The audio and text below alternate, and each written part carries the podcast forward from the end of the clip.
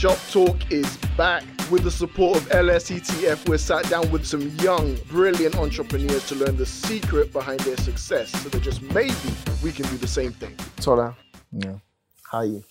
I'm good. I'm okay. I'm as okay as Nigeria permits. um, I love, I, you know, what I, I really love about this is how free people feel to speak.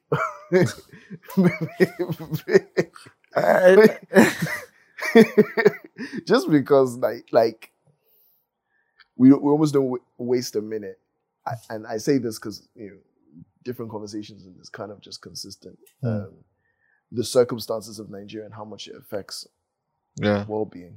Yeah. Sorry, please. Yes. I mean, I'm I'm as okay as Nigeria permits. I feel like just you know, um, drawing from what you're saying, I feel like a lot of people in our generation are trying very hard to not be politically correct, right? Which is why you're probably getting a lot of free, you know, Yeah. freedom in their speech and people are saying how they really feel. Um, recently, I've I've been taught to sort of try to tap into my into into how I'm really feeling. You know how you know in Nigeria, if whether you're okay or not, how are you? I'm fine. Yeah. You're not fine, bro. You're, you're not and, fine. and I think I think we we we struggle with that with the with whether that question is ever genuine. It, it's sometimes it feels impulsive. So the question is, uh, is the person really asking how I am? yeah. And, Yeah, but I think know. it's also growing up in this kind of environment where even if you said you weren't okay, nobody was going to do anything about it, right? So you we we sort of learned that I'm okay was the answer to that question, Mm, and you didn't need to think it through, Mm. right? Um, but recently, like I've been trying to think it through, like, I, am I okay? No, I'm not. What's going on? You know, trying to. I mean, very. It's very difficult for me to process my thoughts, um, especially when it's pers- like if it's other things, I will process properly. But if, when it's personal, yeah. um, it's difficult. Like because I always feel like there's so much to do. Like I can't be thinking of myself. But so like bouncing off of that, right? How important is that balance though? Right? Because yes, there's so much to do and there's work to be done. And I think that we're all kind of keen to it. It's probably especially right now, Mm. you know, the way the states of the economy and everything is, there beco- there consistently becomes more to do because unless you do more, you don't get enough to even have what you had before, yeah, right?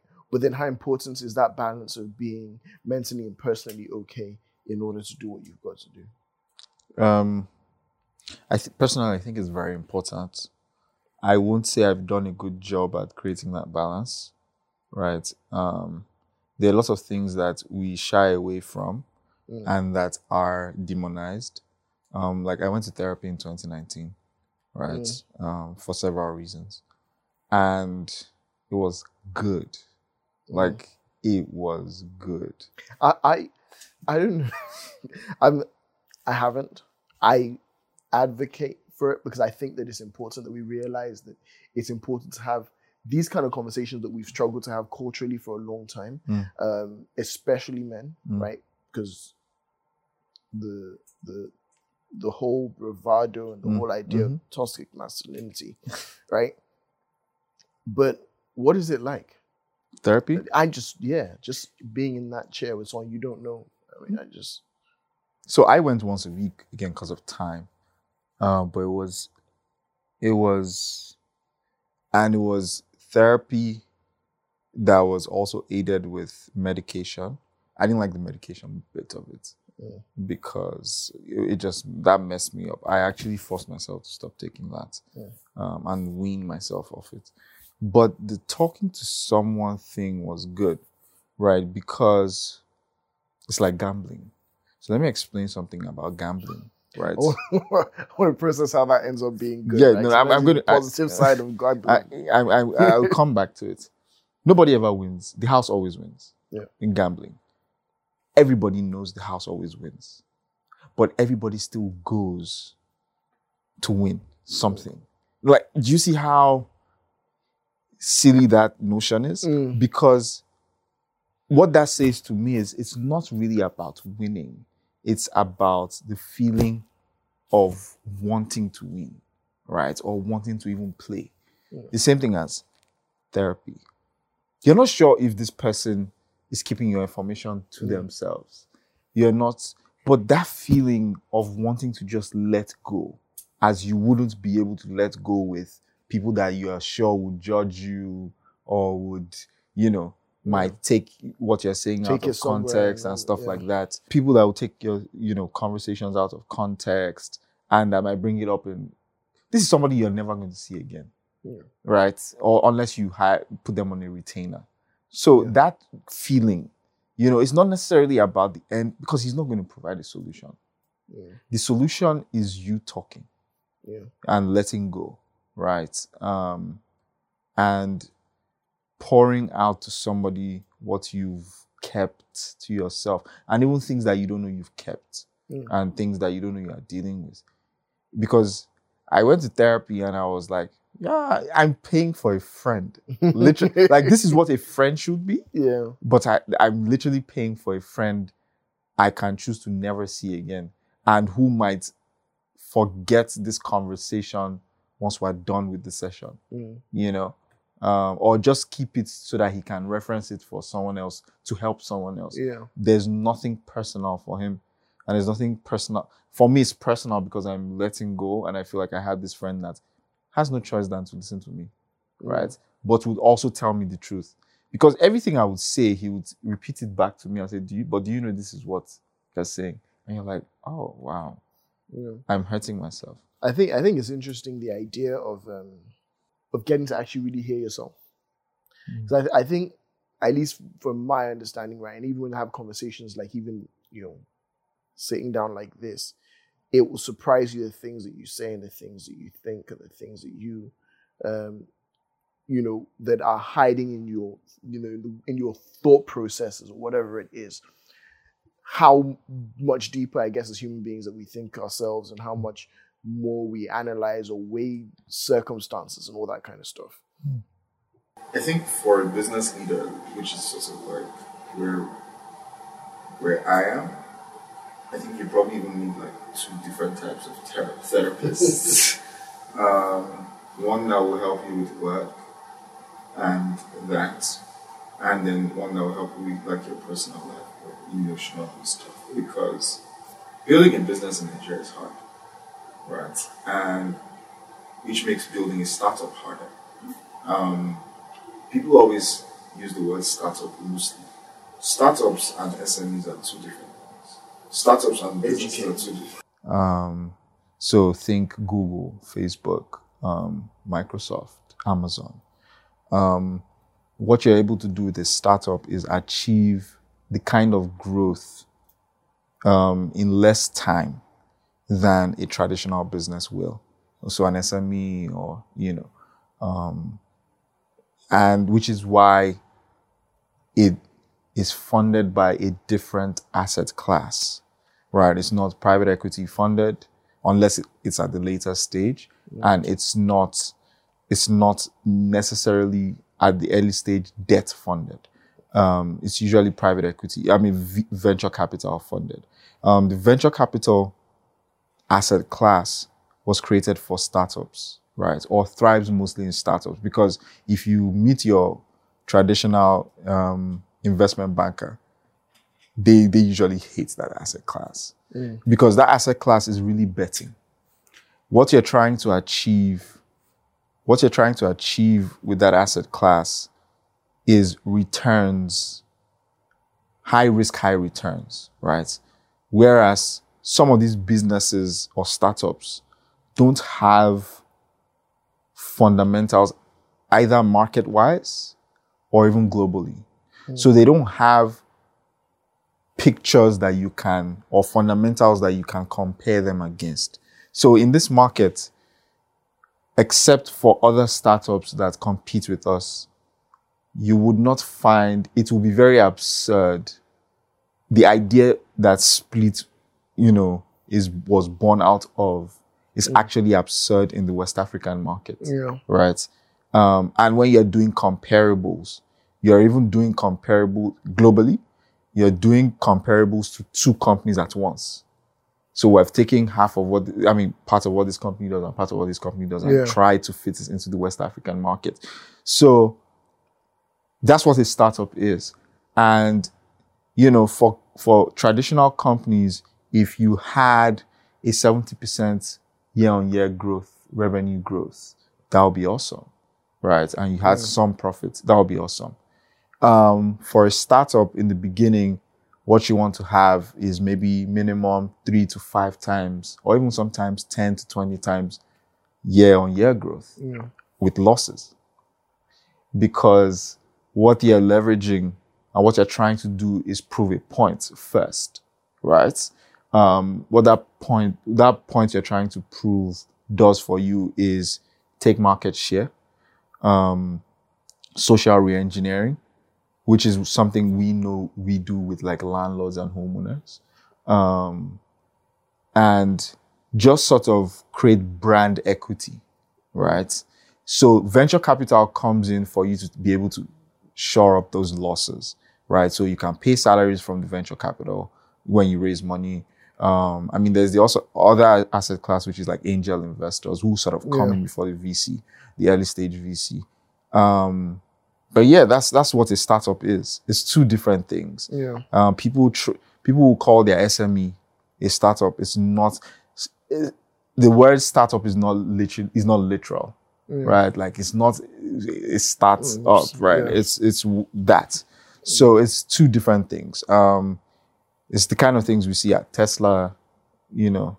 Um, so yeah, in, in terms of building a startup is doubly hectic, right? And returning those kind of metrics five times, three times year on year. So if I did 100K in revenues this year, I have to do 300 to 500K next year. And then I do five times and five times and five times, you know, until I can exit or IPO or any of those things, um, or until we're profitable, right? Um, it's difficult because you have the pressure of having shareholders. They might be kind people or nice people, but yeah, but yeah, but um, nobody gives you money for free, Yeah. right? They also understand the risk because it can die today, right? You know, you might hit more losses than you need to meet. Different things happen. Product market fit might be out of place. Um, certain things can happen. Um, founders might give up, um, which is not their fault. Yeah. Um, so many things can happen. But, bec- but because we're not a an environment that celebrates failure, right? And when you say that, you're talking globally? you're talking specifically to Nigeria? I'm talking about the West African market. When we don't celebrate failure, I will give you an example. In in the US, VCs would fund a second time founder very fast. Faster than anything. Faster than a greater idea. Because if he's failed, he knows how to win. Does that make any sense? so he knows how to not fail. At least a new know- area to he- not fail. Exactly. He knows because building a startup today, like this is my this will be my second startup, but this will really be my first VC backed startup. Right. And there's so many things I've learned today in the in the span of three and a half years that if I started something else, right, because I've learned those things, I would hit certain numbers and certain metrics in three months that I've hit in three and a half years. Just because I know those things, right? There are just certain things that a new founder will not know that I know, right? That will give me an edge over him. But because here we we don't celebrate failure, right? We we we You demonize just think that that means you can't do you it. can't do stuff. Um, we don't fund learning. We don't fund education because Very hard to fund learning when the money is very little. which is fair, yeah. which is fair, but we fund a lot of other frivolous things. If if we if we're saying that, right? Why not fund things that might bring returns? You know, because when you fund a first time founder, you're funding his education. If he hits it and gets it right, all well and good. But if he doesn't, it might mean that he's going to build something else that he might get right. Right. Um, so because of that, therapy, th- you need therapy. I feel like I, I advocate for it. I tell people, man, if you can talk to somebody about your journey, because your wife will not understand as a startup founder. Um, your friends will not understand if they're not startup founders. Eh, The only time you will feel like you're being heard is around other startup founders. Like you are speaking the same language, Yeah. you know. And so you need that friend that, you know, you pay to listen to you. It's hard friend. Yeah, yeah, yeah. You know, that can be logical with you. Um, to take to follow you through that. Okay. So let's talk a little bit about Spleet. Yeah. Okay. So I am pretty much a novice. In fact, yes, I'm a novice. Let's not even say pretty much, Okay. right? So when I hear Spleet, my immediate um, comparison, obviously, is probably, I'm sure you've heard it before, is Airbnb, but slightly a different space, right? Because you're not looking simply at um, um, vacations, but you're looking at short stays to um, Longer long-term rentals, right? Mm. How did this come about? and What things you need to put in space? Yeah, what things you need to put in place to achieve? To, um, where does tech come in as well? uh, Spleet started in 2017. Um, my co-founder Dolapo takes the credit for that. He actually had the idea. Um, he had moved back from the UK, and I think for him it was just absurd to pay one year's rent. It makes no sense Yeah. if you think about it. Um, and I think that just says how bad the economy is, because what it said to him was that there was low trust, right? Which is really why it started we you know the nigerian economy sort of switched to yearly rent in in the early 80s late 70s early 80s um so he was couch surfing because he, you know he was at one of our friends and you know he just sort of had this idea. So he was in real estate at the time uh, but what he was doing was building right? And you know acquisition and just a few rentals here and there. So he would acquire property on behalf of his customers and then just help them, you know, monetize those assets traditionally, right? So one year, two years rent, just help Yeah. them with all. And because he's a lawyer, he already understands all the transact how those transactions work. Um, and I was somewhere else building with my friends. We are building something else. We were actually building um, an AI bot for financial transactions. It's funny I say that because today they are popular. At the time, Yeah. it was it, it made no sense. Um, so some of the banks got sort of use them now. Mm. Um, but I think at that time that idea was failing. What I was building with my friends. Um, so he, he- and he knew I was in the tech space. So we had done some business together before, or tried to do some business together before. My family's business is real estate, um, ironically. Mm. Um, and at the time, I'd worked in banking, I'd flown planes, worked in banking, and then worked in fintech, right? Which is sort of where I came, got into like products Yeah. uh, full time.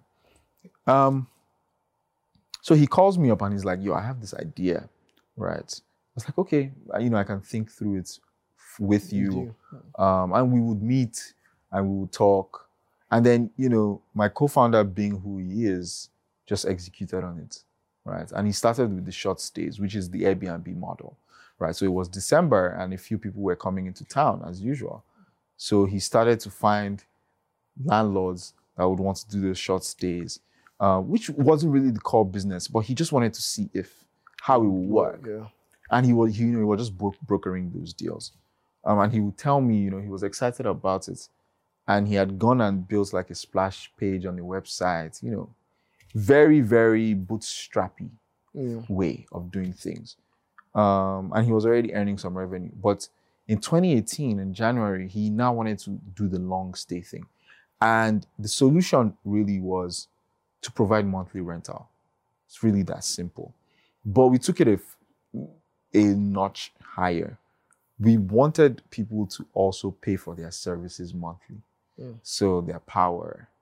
Um, we added we added um, vanity services like cleaning once a week Yeah. and then maintenance. So another thing about living here is that is an art is the artisan problem, right? And he wanted for the homeowner to get their property or to keep their property the same way, you know, they had put it put it given it to him, and for the person living in the space to have optimum service. So if a light bulb even went out, somebody was there the next day to replace it. You know, it's the Uber lifestyle. Um, removing ownership from your life and just giving you access, Mm. right? And we, I mean, Uber has shown that people would pay for access or for comfort Mm. um, if they didn't have to do all those things and they could sit down to do more advanced things, right? And that was it. So we built that model. Um, he he, and so at this time we're talking more often. I was like, do this this way, do this that way, do this this way, do that that way. Um, and I was already like helping him with like customer acquisition and just trying to figure out how this was a product and how it will work. And he says to me like, bro, man, I'm looking for a co-founder. And you are the right person. Like you've been at this for a while with me. Um, he had somebody else that would be his co-founder as well. So it was supposed to be three of us. Um, and it started out as three of us, to be honest. Um, so that other person, I was doing product work, product and operational work. And that person was doing like technology stuff. So I was doing all the product design and all of that, and I'll feed it to him. Um, started very bootstrapping. We bootstrapped for 15 months. So we weren't earning anything or earning little to nothing. Just It keeping it going. Yeah, it was just three of us. And our goal was very simple. How many spaces can we add on? How many how what's the lead time to fill those spaces? Right? And what is the occupancy rate? It really was simple. Um, so we, that's how we launched Long Stay. We had this man um, who was a client of my co-founders, who you know just took a risk on us and said, you know, I would sell this property here and I'll buy these two flats and I'll furnish them. And if you can, you people can say you can do this monthly thing, that's fine. If you cannot pay me my my rent in the first month, all right, or you can't fill the spaces and you can't pay me my rent in the first month, then I'll take my property back. I won't lose anything because what I've actually even done is buy nice flats in a nice part of town and sold this. So we actually helped him sell the first house mm. and then helped him buy these two flats, two four bedrooms. And we filled this in 48 hours. 48 hours. Yes. So we filled it was When you when you say because I know that you went I know that you go into shared living space and so Yeah. did you fill it with someone that wanted to rent all four or did you fill it with eight different people renting each room? eight people. So it was it was we didn't have anything apart from Instagram, WhatsApp, Twitter. Um, and we had a splash page which just had information. Like you couldn't do the book the complex bookings you can do today on our platform. And what we just did was we pushed it out into our community and it just sort of like went, you know. So by the time we had the keys, the first flat was filled, four guys moved in, right? And then two girls moved into the next flat that same day. Or well, they had booked it, right? They moved in maybe like two days after. And then by the next day, two other girls had moved into the next flat. So what we had sort of created was male flat, female flat, because we didn't under we still like you were saying before, we didn't understand how co-living would work. Mm. Right. It wasn't something that had been tested in this market, except for I mean, how we had you know, our families had done it in the past Yeah. where they co-lived, Yeah. you know, in the villages and things like that. Yeah. But in in you know in the modern era, it's not being tested. Yeah, Like, and I and, and I have questions about that because I'm just like culturally, Mm. the way I look at it at least, Mm. is how do you how do you get away with something like that? Because do people want to live with people that they don't know, don't have any idea their background, don't have any idea what you know may or may not happen in the space that you're living in? I because I just feel that culture are very we're somewhat very private, and we almost want to um, divide ourselves from people and have that level of privacy. So how does you know, how's co-living worked in terms of your First of all, for the long stay, we have 98% occupancy month on month. So co-living is happening, right? And about 91% of our spaces are co-lived, right? Um, I think what it what it was almost at on in every aspect of our business was social re-engineering, right? Because when we started, it was really about affordability. yeah And people will be like, if I can live on the island and what I get is a room in a shared space, let me try it out. Mm. And I can cancel this thing monthly if it doesn't work for me. I'm not tied down for a year, right? So let me try it out. And you find that people are there for three years. Mm. So it works, right? You still get your privacy at the end of the day. Um, you're right. We're a very private people. There's low trust in the economy. But what people really need, which is one and two beds, are not being built. Right? That's the data we have today. Right? So because those things are not being built, what really makes sense for what people can afford is co-living. You know? Um, so I think people would pick their finances, affordability, over their mental, you know, how they've thought about things Yeah. over time, you know, and just switch that. That's the compromise they would make. Because one, you can make a compromise for. You can't make a compromise unless you steal, yeah right? if you can't afford you, you can't afford it, you know. Um, and most half of the apartments buildings that are coming up, the way they're structured for rental, the young population can't afford it. Who are they building it for? It can't be our parents who already own, own homes. Do you understand what I'm saying? And even families that live in our spaces today, um, just like the fact that they can pay monthly.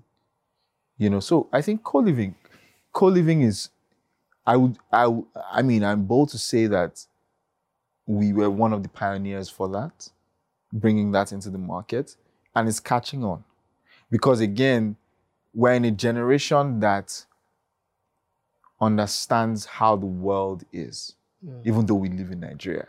There are lots of Nigerians, young Nigerians that haven't left Nigeria but experience the world because of the internet, right? Um, if I don't know if you watched this interview Bill Gates had when he when he was talking about the internet in the 80s and you know he was explaining different things and you know the guy was teasing him and saying but there's Walmart you know and he was trying to explain mm-hmm. what Amazon became. But the guy was like there's Walmart. And you know he's trying to explain different things and you know he was the internet has given people access to how things work globally right? Imagine a future where because I'm a Spleet member I could work globally in the sense that I have a Spleet space in Nigeria and I stayed in Nigeria for three months, right? I could just switch to a space in Kenya and do my consultancy job Yeah. there for six months and then switch to my space. In, it gives you, That's a bit of a nomad kind of life, right? it is, it is a nomad kind of life. But if you look at the jobs that are high earning or are beginning to be high earning, those are the kind of jobs yeah. software engineering, product management, um, things like that. Things that require people to move and to experience different things, right? Um, s- developer relations, things like that. So so what is the role, I guess, and and when you come up with things like this, and I know it wasn't originally your idea, but you've worked in building different kind of uh, um, businesses, like you said you were doing before you even joined um, um, Spleet, of finding holes in the market and that you can plug up Mm. when coming up with a business idea.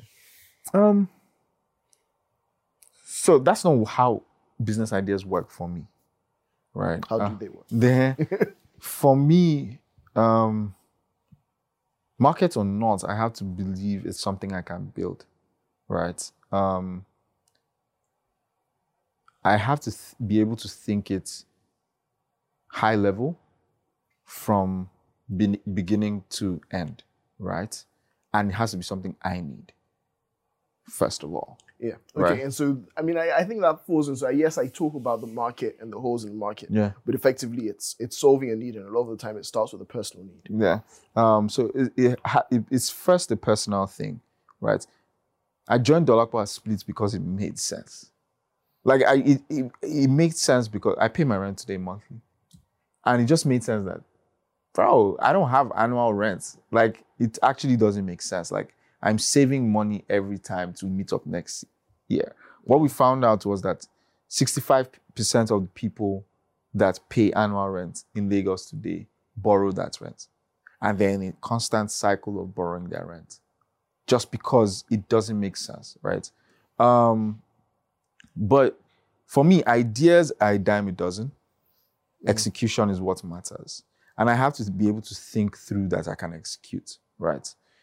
With this, with Spleet, that seems to everybody like a no brainer, right? We still have challenges. We had challenges, we still have challenges because even though there's a huge gap in the market, right, we're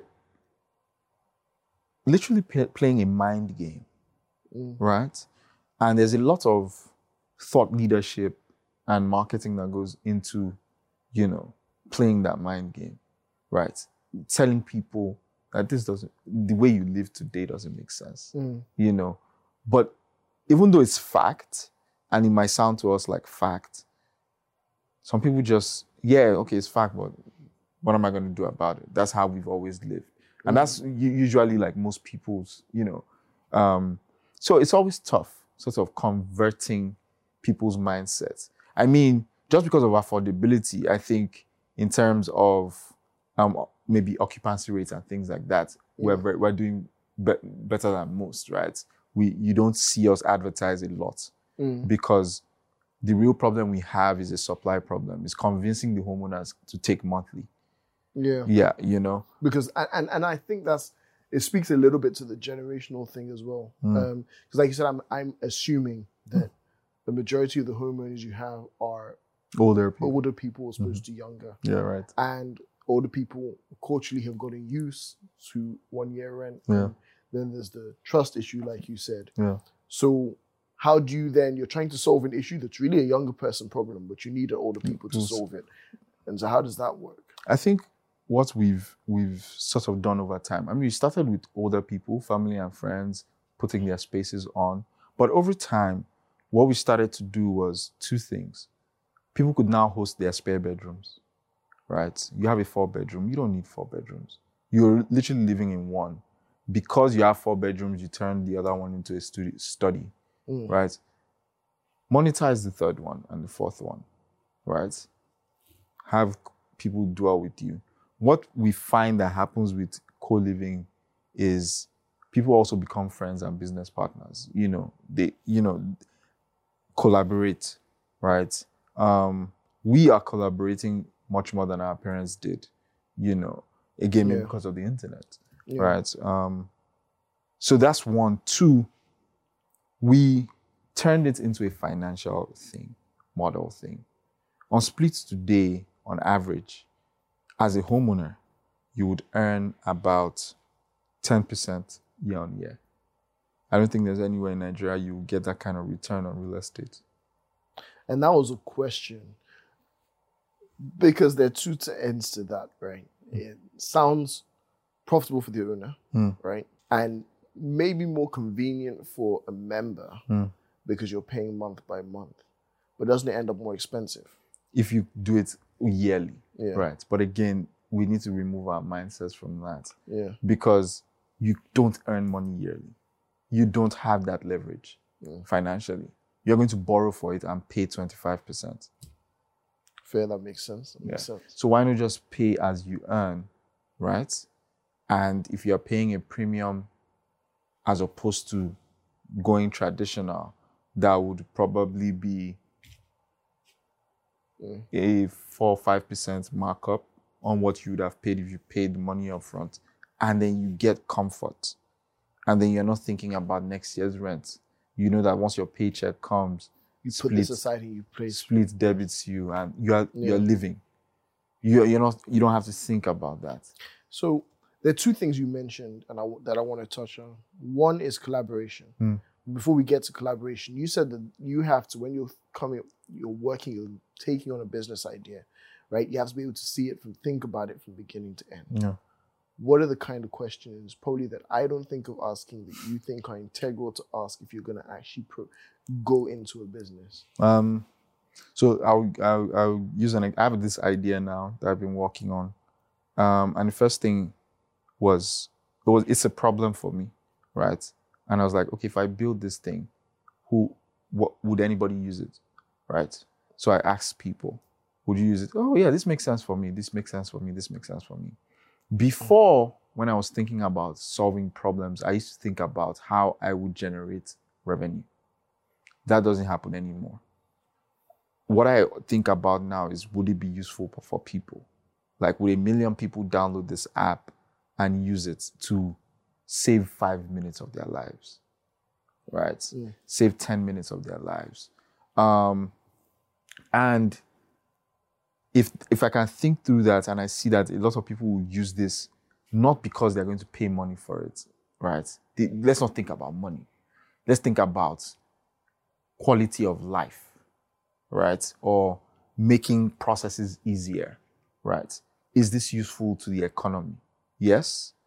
Okay, that's one. Two, if so, that's taken care of. There's a market, as you were saying, right? People will use it. They might not pay for it, but will, they will use it. Two, if the people are not going to pay for it, Who will? who will? right? Let a million people use it. But how am I going to monetize this thing?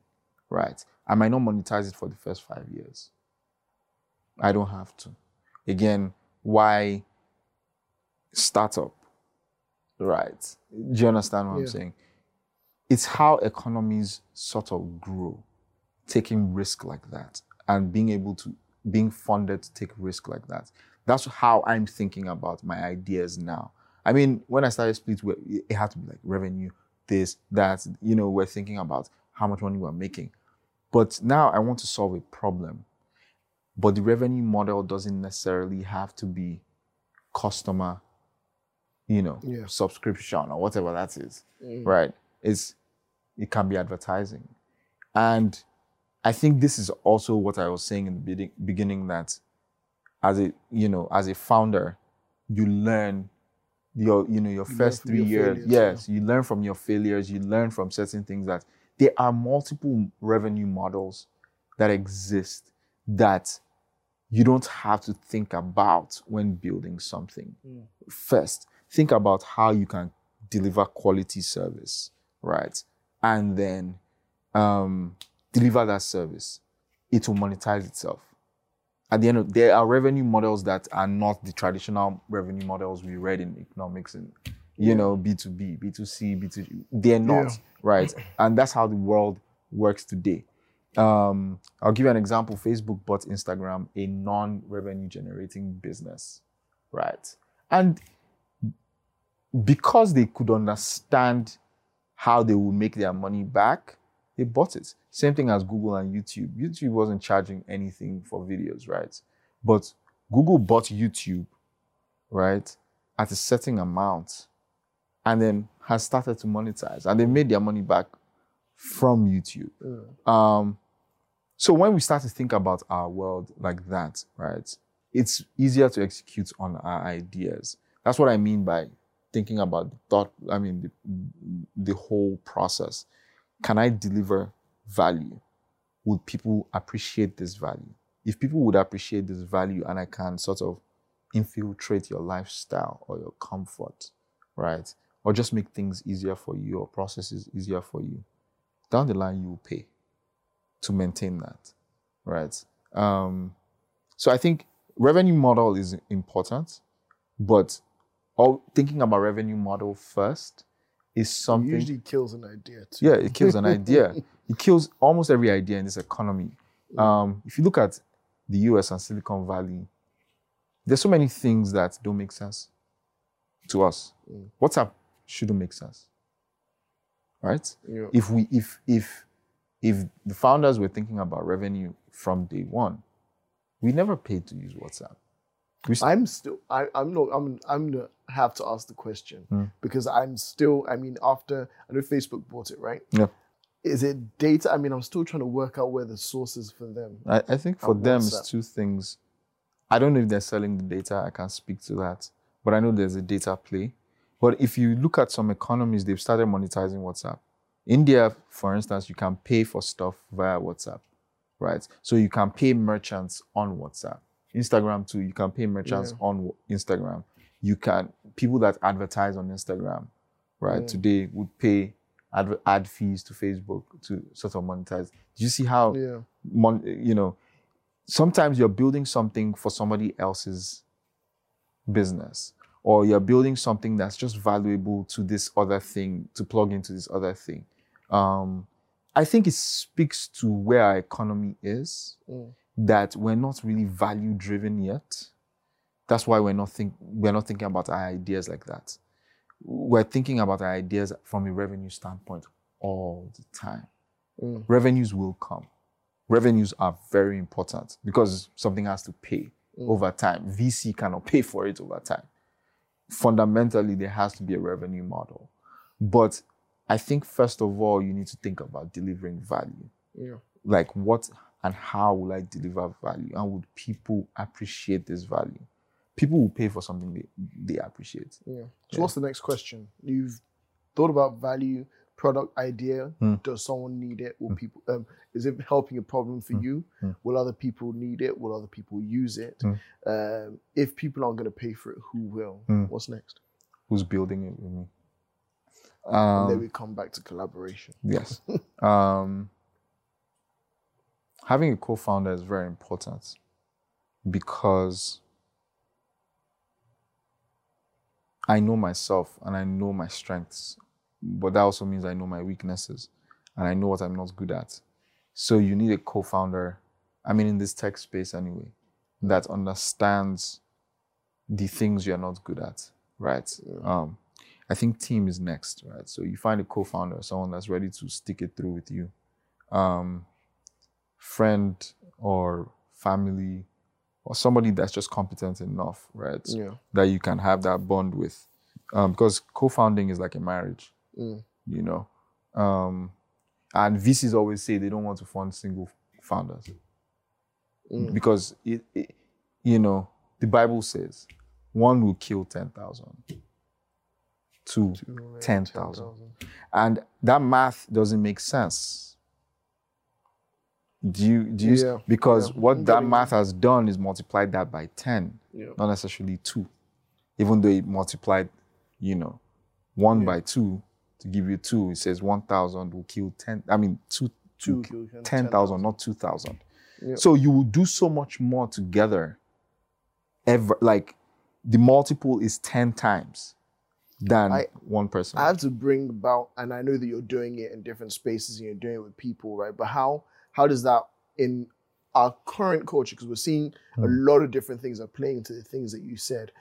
We haven't got to the point culturally or in our society where we're not simply money driven, right? So a lot of the time people are looking at where they're getting their money back um, when it comes to a business idea. Mm. And then culturally, and I think that this is part of that as well, partnering with people, how do we begin to actually do that? Because I think a lot of the time you're thinking, how much can I eat of this? And if I have to share it with someone else, and not thinking long term. So, how do we begin to shift and inspire people to collaborate more? That's interesting because if you think like that, you can't raise VC money. First of all, um, and you can't scale without like how are you going to do it? Um, one of the bigger tech startups today has six co-founders, right? So you can imagine how that pie shared today, right? But they're big, and there's success. I think we need to sort of remove our mindset from that I want the whole pie thing. Yeah. What does it mean if I have a pie that's worth a million dollars and I have it all? To we have a pie that's worth a billion dollars and we're just three of us. Yeah. Do you see that it's better to own 300 million, 300 million dollars than 1 million dollars. Yeah. And because that's where, again, as that Bible passage says, two people will take you, right? More than one person will take you, basically. Um, and it's just the basic math. You will never go as far. And once people start to understand it, I'm understanding that, Yeah. you know, as I build today, as we build Spleets today, right? We have a whole team. Um, I was telling you earlier, there's so many, there's so many things I see they're doing that I, I don't even know before time. You can never build anything without a team. How how do you how because I I I'm just enjoying this because I'm just enjoying learning. Right? Please.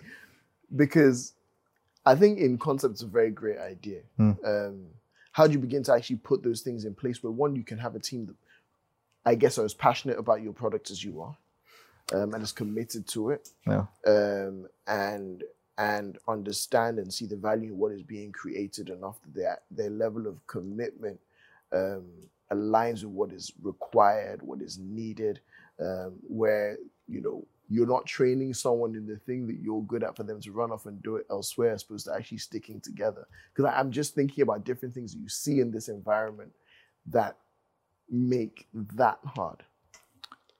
So, few things.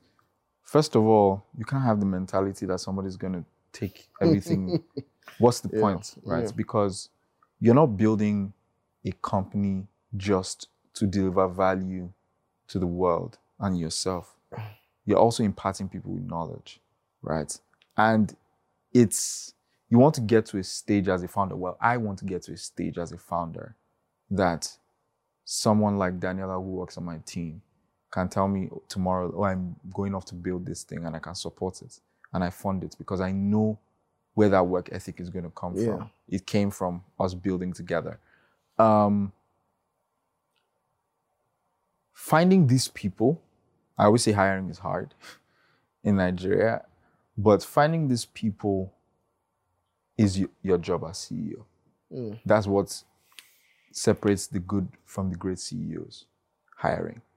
Hiring is one of those things, right? Some other things are flukes. Hiring is one of those things because you have to continue to sell that vision. One thing that was, um, I look back at our journey now, and one thing that has been amazing is that four out of five people in our management team lived in a Spleet space first before we hired them. Mm. Or was it? So Daniela, for instance, was a Spleet space host. She was our first host that tested the platform, Mm. right? The monthly platform. And she was earning her thing monthly. And in a week, we had done like someone had moved into her space. And you know, for her it was so when we had that role, Mm. you know, she just joined us. Mm. Because we didn't need to teach her what we were doing She saw the value. she in she already saw the Yeah. value as someone that generated revenue from this. Um, Joey, who's as chief technology officer, same thing, right? He was building something else, and he lived in one of our spaces. Made sense. Victor, who's our VP of comms, moved into a Spleet space first, and he's just like he started working for us before he officially worked for us. So he was helping out with different things with our comms, language, and stuff like that. And then, you know, it just became a conversation one day. Yo, would you like to join us on this journey? And it's like, man, this thing is exciting. I genuinely want to change these this way of living for people. Yeah. For them, it was I'm paying mon- my rent monthly. I'm living as comfortably as this. People need to f- feel Yeah. like this. Um, so I think in that regard, we've been lucky. Um, but again, it's it's not necessarily hard to find. So for me, like with a co-founder, I would and a team basically. If I was to build something else, which I might do or might not do, um, Koi. um, I will be friends with you first. Mm. Let's chill. Let me know where your mind's at, what you can do, because everybody has to be keyed into this journey, right? My job is to get you to do your work Yeah. and to so- continue to sell the vision to you, amongst other things, right? I can't do day to day things, even though in the beginning I did, right? My job gets past that where I do more high level things like raise funds, right? Pitch, you know, things like that. ensure that the team is good, is cohesive, the mm. vision stays intact. And as the vision grows in my mind, I'm communicating that vision to them, right? That's another important thing because as a founder, you find yourself 10 times, five times ahead of the people you're, you, you know, but you always need to carry them along on that Yeah. journey. Um, and it, it needs to be deliberate doing that, you know. Um, so yeah, that I feel like finding people, it's, it's one of the toughest things because your team makes it work. Yeah. Yeah. And the competency of your team makes it work. You can't do everything yourself. Yeah. Yeah. I think it's funny the amount of scripture that I'm seeing popping out. you're talking about communicating the vision and keeping people, Yeah. and it just keeps brings to mind obviously like Habakkuk, right? Write down the vision and make it Make it plain. plain. And those who um, who see it will run with it because unless people see the vision, they're not They going to go never. with you. Yeah. um, and and so and when of and I kind of you kind of you can see that right. So like how people might not, um, you might have employees, but if they don't know the vision, they they they will do their jobs, but they wouldn't be able to flow with the idea of a company. I just have, sorry, um, no, please. no, I was ahead. gonna say, like, we don't have employees. Yeah. We have a team, and you know, it's funny now that they send me skits about it. But I'm a huge basketball fan, and I'm a huge, huge Michael Jordan fan. And for me, we are the Chicago Bulls in the 90s, right? And that's how I sort of depict the team to them. It's not employees. You're not coming here to work. Like, you can't. Once someone comes joins the team and starts saying things like, "Oh, but this is my own job and I'm doing my own job," then you're you, you're not supposed to be here, Yeah, right? Because if someone else doesn't do something right and you know how to get that thing done better, and you don't because you want to stick to your own job, then you don't fit in our Yeah. you know in our team because we all we all revel in customer success yeah, wins Mm. in in supply wins business development wins operational wins. When i fundraise from some particular person we'll be chasing once that win comes everybody's you know everybody's in that you know. It's not my win it's Spleet's win. And if you're under that umbrella you're part of the team. Employees sound like people that just work to get a paycheck every Yeah. month right? I'm not saying we won't pay you every month but it's you need to be part of this Yeah. journey, vision you know so yeah i just Yeah. wanted to Um, I mean, so there are two things I want to touch on before we wrap up. Um, and the first one is so you've talked a little bit about how your job changes as a business grows, right? And so doing things like raising money, so seed rounds and things like Mhm. that. Now, just for an information kind of building awareness. So let's say I'm starting a company Mm. and we've started to build when it's time to now go around and raise money, Mm. what are the kind of things that I need to be able to answer, the kind of things that I need to be able to offer somebody that is looking to invest in a business?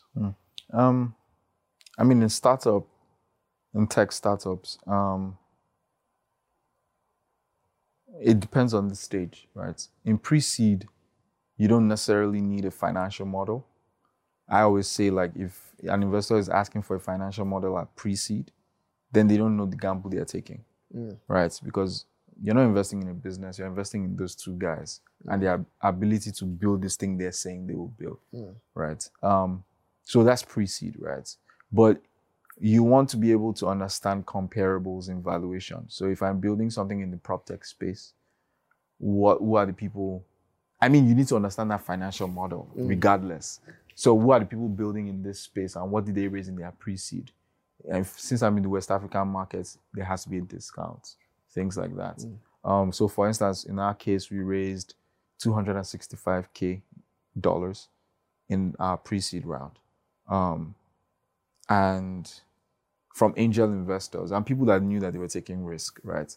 Even though at our stage we had shown some traction, we had bootstrapped for like 15 months, and so there was traction. Um, again, I mean, I think the economy, our tech space is getting to the point where people would fund proper pre-seed without any traction, right? But we had a traction, we had a model. If I was going to build something today, I most likely won't have traction, right? It probably would come from the strength of what I've built before, right? Um, but that's really how it should be. It's an idea. Pre-seed is really pre-seed, right? It's an idea.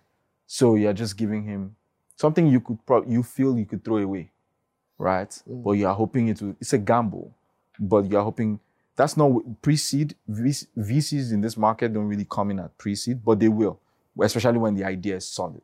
You mm. know, um, and then I think you just cast a wide net to angel investors, early stage venture capitalists, especially mm. ones that will fund things in your vertical. And by vertical, I mean prop tech for us, fintech, health tech.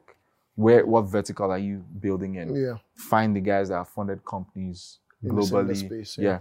yeah. Um, I think one of the smartest things to do is to also have um, an entity that's not Nigerian. Mhm. Because yeah, I, I, I, I won't say too much on that, but I, I feel like if you're going to raise proper venture capital, because that capital doesn't necessarily exist like that here. You know, most of the companies that will do fundraise, I mean, fund, fund companies here will do pre-seed, seed when the tickets are low, right? But when you're getting to, well, let's say you want to raise a Series A, 10 million Series A, VCs in in the US will do that easy for you, right? Um, not necessarily Nigerian Yeah. VCs will still just put maybe a hundred k check in that round. Yeah. You know, so you want to have an entity that they trust, you know, because Yeah.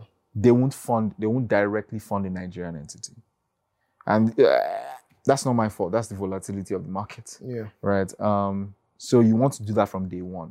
Those are the kind of things that you want to start thinking once you're once you're structuring. You want to have that structure from day one, so that down the line when you're raising proper proper venture capital, you have they have access. Yeah. You know, you have a company that's not, um, it's not necessarily Nigerian. I think you what that also helps you think do is build global Yeah. um, I like that a few Nigerians today, founders, are, are not thinking about Nigerian problems anymore. They're thinking about global problems, solving glo- global problems. You can check out this company called Backdrop. Very interesting company. It's not, it's just a global mm. tourism and lifestyle problem being built by three Nigerians but it's a problem that exists globally. And that's what the internet does, right? It gives you access to global infrastructure, right? You could integrate Stripe today to collect payments. If I had that American entity, my payments will be settled into that entity. So you, do you understand what Yeah. I'm saying? Yeah. Um, so Nigerians are thinking more global in terms of building now, right? Um, and I think it's sort of because of the success from Paystack's exit, and you know, people are Yeah. beginning to say we can't do Well, this. there's actually something that's in this yeah, space. yeah. so There's something. There's something we've we have to offer. we have to offer that's more global than you know our local problems. It's nice to solve local problems, but hey, So, final question. This is a bit of a dumb it down question, right? Mm-hmm. This is like, so what makes Spleet tech? And I, I because I want to understand this, I'm very, very, I'm going to very dumb it down in that, in the sense that Spleet, I've looked in, you don't have an app, right? The moment, mobile. No, it's just web right? app. just a web app.